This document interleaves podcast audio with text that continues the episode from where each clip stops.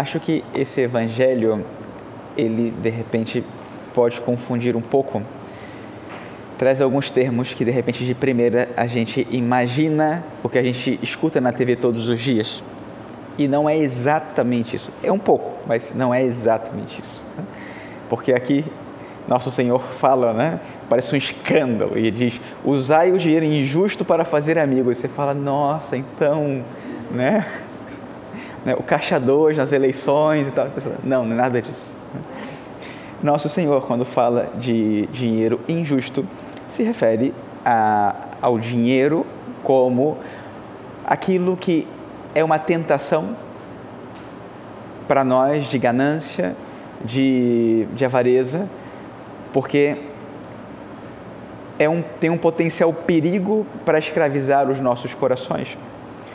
O dinheiro, ele nunca faz justiça, ele nos ajuda muito mais, talvez, a, talvez a fazer injustiça, mas, por outro lado, ele pode ser bem usado.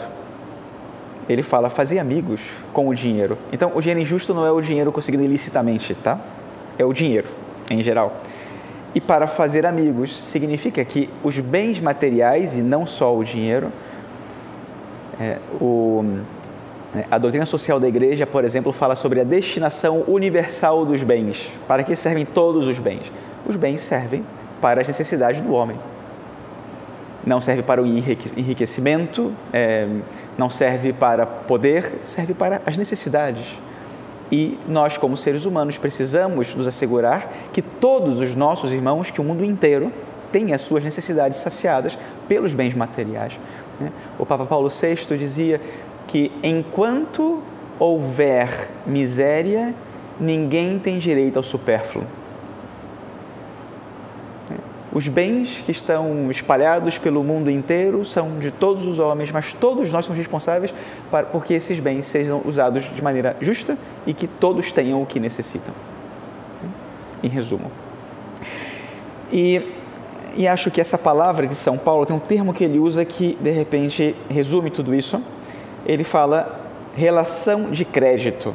Ele está se referindo aqui aos filipenses, é, ele fala: nenhuma igreja, a não ser a vossa, se juntou a mim numa relação de crédito. A relação de crédito que ele se refere aqui é essa que eu acho que todos nós temos que adotar com todos os nossos irmãos, que significa que tudo o que nós temos, ele está falando dos bens materiais e da fidelidade, né, os bens materiais, etc. Tudo o que nós temos, quando nós fechamos a mão ou seja, quando guardamos para nós, nos apegamos àquilo, aquilo perde o seu valor e nós nos tornamos escravos. E por outro lado, quando tudo o que nós temos está na nossa mão aberta para entregar, fazer dom ao outro, então somos livres e fazemos uma justiça que eleva.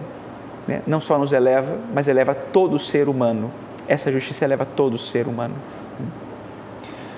Então, eu acho que né, é, a missão né, dessa liturgia é principalmente essa: usar os bens como meios, mas o nosso fim é Deus, é o céu.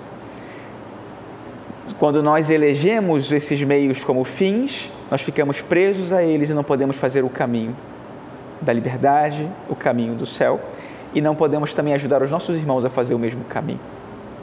Por outro lado, quando existe essa generosidade, a partilha, o sentido de partilhar entregar daquilo que nós temos, que o que nós temos não é para nós. Então, também somos livres e conduzimos os outros por esse caminho, ajudando-os. Damos testemunho do que é o Evangelho e ajudamos os outros também a entender esse Evangelho. Né? O rico não é rico porque tem, é rico porque dá, segundo o Evangelho. Que Nossa Senhora, no dia dela, nos ajude a compreender muito isso e também sermos livres de coração, com as mãos e os corações abertos, para sempre dar da nossa vida e do que temos para os nossos irmãos. Louvado seja nosso Senhor Jesus Cristo.